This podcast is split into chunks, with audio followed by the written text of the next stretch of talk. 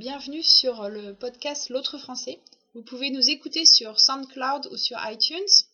Et surtout, vous pouvez vous abonner à notre newsletter sur le site l'autrefrançais.fr. Comme ça, vous recevez un message à chaque fois qu'il y a un nouveau podcast qui est publié sur notre site.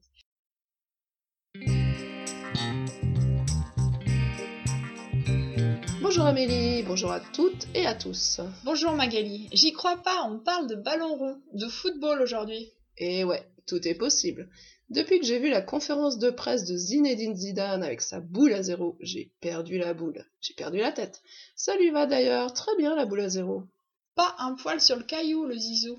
Le crâne complètement chauve ou rasé, ça ne va pas à tout le monde. Mais je suis d'accord avec toi, ça lui va plutôt bien. Faut-il encore le présenter? Le Marseillais Zinedine Zidane, surnommé Zizou, est considéré comme l'un des plus grands joueurs de l'histoire du football. Mais, mais nul n'est parfait, il est aussi, depuis 2016, entraîneur du Real Madrid. Très bon entraîneur d'ailleurs, puisque le club de Madrid a battu le Paris Saint-Germain récemment, le 6 mars, 2 à 1. Le club parisien peut donc aller se rhabiller, il n'est plus dans la course, il quitte la Ligue des Champions. Un flop, un échec. Les relations entre Zinedine Zidane et le club parisien, c'est l'objet du titre de presse qui nous intéresse. Un titre relevé dans le Huffington Post français, avant PSG Real en Ligue des Champions, la pique de Zidane, le Marseillais, au public parisien. La veille du match, un journaliste demande à Zidane Ça lui fait quoi de revenir à Paris? Et Zidane répond On est à Paris ici, moi je suis Marseillais. Il vient d'envoyer une pique aux supporters parisiens. Une petite blague méchante car elle touche là où ça fait mal.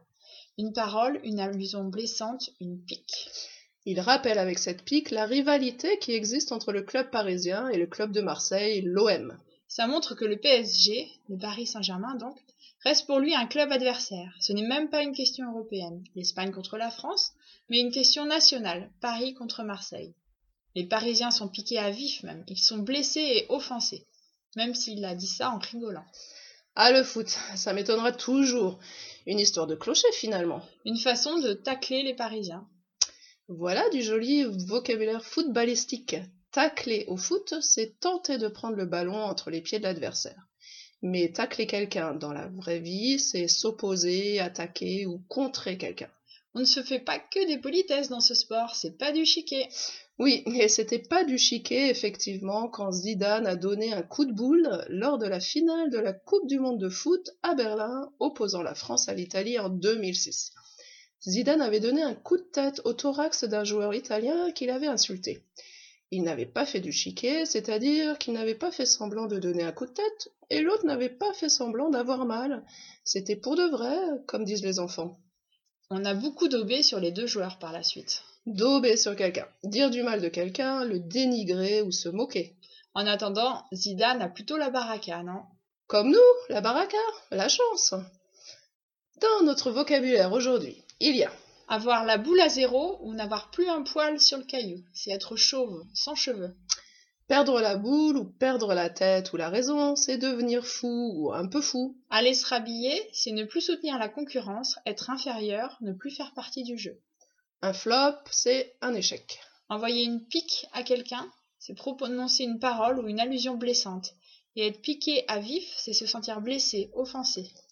Tacler au foot, c'est tenter de prendre le ballon entre les pieds de l'adversaire. Mais tacler quelqu'un dans la vraie vie, c'est s'opposer, attaquer ou contrer quelqu'un. Faire du chiquet, faire semblant d'avoir mal. Dauber sur quelqu'un, dire du mal, le dénigrer ou se moquer. La baraka, la chance. Que la baraka soit avec vous. Au revoir. Abonnez-vous et faites-nous entendre sur l'autrefrançais.fr.